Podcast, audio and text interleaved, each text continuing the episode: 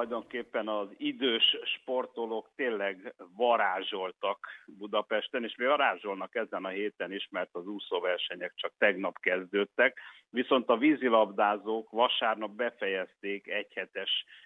mérkőzés sorozatukat, és mondom a lényeget, a Millennium névre elkeresztelt háromszoros olimpiai bajnokokból álló csapat megnyerte korosztálya tornáját a várakozásnak megfelelően, rögtön hozzá is teszem, mert ők voltak a favoritok. Tényleg nem is olyan régen még róluk szólt a világ vízilabda sportja, Benedekről, Kisgergőről, Kásás Tamásról, és még sorolhatnám azokat a játékosokat, akiknek a diadalútja éppen Sydneyben kezdődött 2000-ben, amikor először voltak olimpiai bajnokok, és aztán még kétszer sikerült az ismétlés Aténban és Pekingben állhattak a dobogó legfelső fokára, Ma már azt mondom róluk, hogy a sportág legendái. Érdekesség, hogy a döntőben vasárnap a Margit-szigeten a szokásos 5-6 ezer rendkívül lelkes és ünneplő néző előtt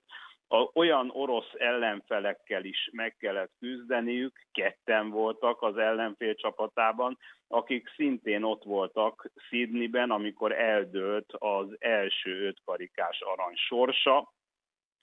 ketten játszottak a Szentpéterváriaknál, 13-an a magyar csapatban, tehát egyszerűen nem lehetett kérdéses a fölényes 16-3-as, megismétlem tényleg, mert jó ezt elmondani, győzelem. Vári Attila, aki a Sydney olimpiai döntő talán legemlékezetesebb gólját lőtte, egy mérkőzés utáni nyilatkozatában azt hangsúlyozta, hogy a legnagyobb élményt számukra, akik bent voltak a vízben, az jelentette, hogy a gyerekeik is, akik az első olimpiai győzelmük után születtek, ott ülhettek már kis kamaszként vagy kamaszként a leláton, és élvezhették szüleik fantasztikus teljesítményét. Egyébként a vízilabdázók a Masters világbajnokságon alaposan kitettek magukért, négy csapat is győzelmet aratott, külön kiemelném a 30 éven felüli nőket, akik között ott voltak a 2001-es Budapesti Európa bajnokság és a 2005-ös Montreali világbajnokság aranyérmesei, és ők is nagy sikert, nagy közönségsikert arattak. Eddig 16 aranynál tartanak a házigazdák, és mint mondtam, az úszás csak tegnap kezdődött, és vasárnapig tart. Apropó úszás, Péter, mi okozta hosszú Katinka rejtélyes kudarcát a rövidpályás világkupában? Hát ritkán mondok ilyesmit, de fogalmam sincs egyszerűen kideríthetetlen, hogy mi történt hosszú Katinkával, aki ugye sorozatban a világ legjobb úszónője volt az elmúlt esztendőkben, és öt éve szinte kisajátította magának a rövidpályás világkupa sorozat trónját, most is úgy kezdett, talán emlékeznek a szombati tudósításomra, a hollandiai Eindhovenben, az európai sorozat harmadik állomásán, hogy megnyerte a 200 hátat és a 200 vegyest, aztán szombaton következett egy blokkolás, egy leblokkolás, egyszerűen nem tudok másra gondolni, a 400 méteres vegyesúszásban a táv felénél még világcsúcs részidővel vezetett, aztán a mellúszásban a spanyol Mireia Belmonte, régi nagy riválisa egyébként, alaposan megtréfálta, legalább 5-6 másodpercet rávert, és aztán éppen az ellenfél nem csak nyert, hanem világcsúcsot is javított, a múltnak adta át hosszú Katinka addigi legjobb eredményét, és utána még a 100 hát következett, ahol csupán a harmadik hely jutott a korábban háromszoros olimpiai és kétszeres világbajnoknak, tehát valahol valami nem stimmel hosszú Katinka versenyzésében, de lesz idő ellemezni, mert túl vagyunk tényleg az európai sorozaton, most hosszabb, másfél havi szünet következik, majd szeptember végén Hongkongban folytatódik a világkupa széria, utána néhány nappal a Dohai állomás következik végül novemberben, Ázsiában Peking, Tokió és Szingapur lesz az újabb erőpróbák színhelye. A legutóbbi két bajnok aspiráns most is főszereplő a Magyar Futballbajnokságban. Kiről van szó? Kikről van szó, Péter?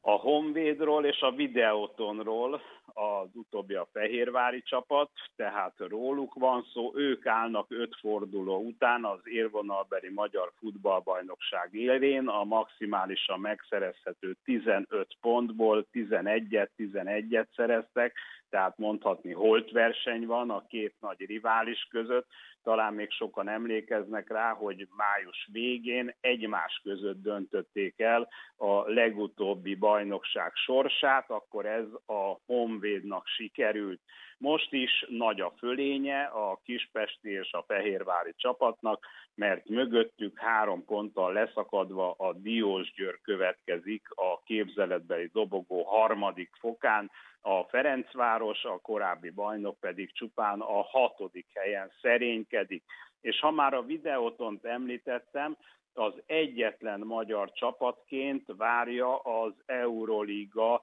selejtezőjének utolsó fordulóját. Belgrádban kezdődik a párharc a Partizán ellen. Érdekesség, hogy zárt kapus meccs lesz, mert a Partizán szurkolói hát balhés szurkolók, és az Európai Labdarúgó Szövetség betiltotta a Partizán stadionját, viszont az új szabály szerint száz vendégdrukker ott lehet majd a lelátón, és hát azt hiszem, hogy az üres stadionban jó hangulatot fognak varázsolni, és szurkolnak majd kedvenceiknek, ami azért is nagyon fontos lesz, hogy valami érdekességet mondjak ezzel a párharccal, meg az esetleges Euroliga főcsoportba jutással kapcsolatban, hogy közel 800 millió forint a tét, ha a videóton tovább jut, akkor ennyivel gazdagodik az Egyesület. Utoljára a csoportkörbe 5 évvel ezelőtt sikerült bekerülni a fehérváriaknak. Még van egy percünk és egy kérdésem, bár újra tombol a nyár Európában, már is akadnak érdekes hírek a havas jeges sportok világából. Következzenek ezek.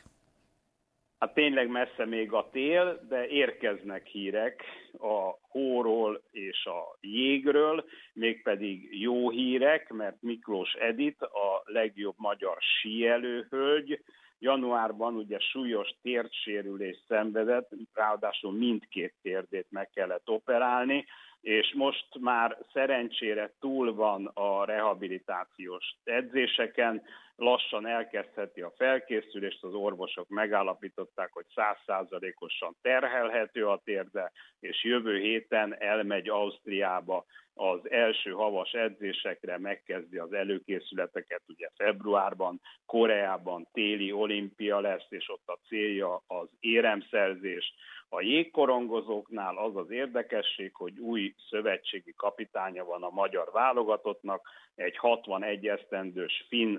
szakember személyében, akinek nem lesz ismeretlen Magyarország, mert korábban sikeresen dolgozott Székesfehérváron a helyi első osztályú csapatnál.